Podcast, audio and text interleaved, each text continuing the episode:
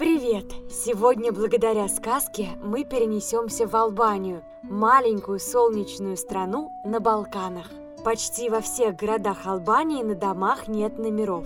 Адрес состоит из индекса и улицы. Один из правителей страны так старался ее обезопасить, чтобы в случае нападения врагу было трудно найти нужных людей. В нашей сказке используется слово «землемер», это профессия. Все просто. Так называют техника или инженера, который замеряет и составляет план земельного участка. Итак, албанская сказка «Два барана и волк». Как-то раз волк сильно проголодался. Вылез он из своего логова на горе и спустился по лесному склону вниз, в долину. Долго рыскал он по полям и дорогам, уж совсем было отчаялся найти добычу, устал и хотел прилечь отдохнуть, как вдруг заметил двух жирных баранов, которые мирно паслись на большой поляне. Волк прибавил шагу и через несколько минут очутился рядом с ними. «Приятного аппетита!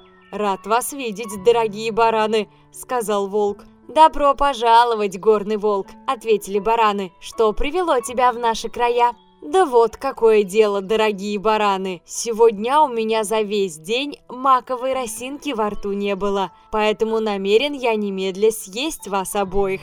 «Ну что ж», – отозвался один из баранов, тот, что постарше, – «давай сделаем так. Прежде чем нас съесть, рассуди-ка ты наш спор.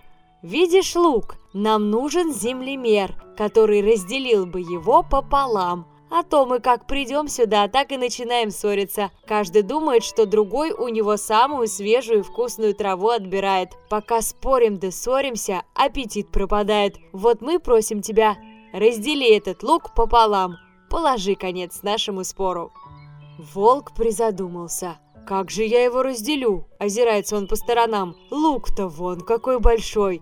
Разве узнаешь, где у него середина?»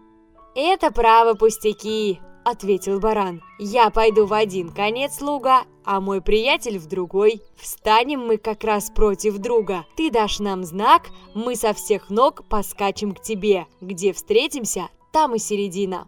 «Это ты хорошо придумал», — похвалил волк барана.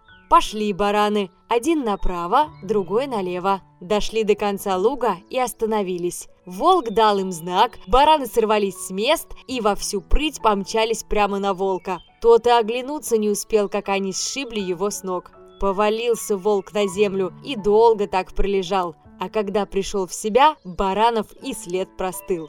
Волк постонал, поохал и, едва держась на ногах, потащился домой плетется по дороге и приговаривает. Ни дед, ни отец мой никогда ни за свое дело не брались. Чему обучены были, то и делали. А ведь как хорошо жили. По горам и лесам рыскали, коз да баранов ловили. Зачем же я, непутевый, не за свое дело взялся? Вздумал землемером стать, и ничего из этого не вышло.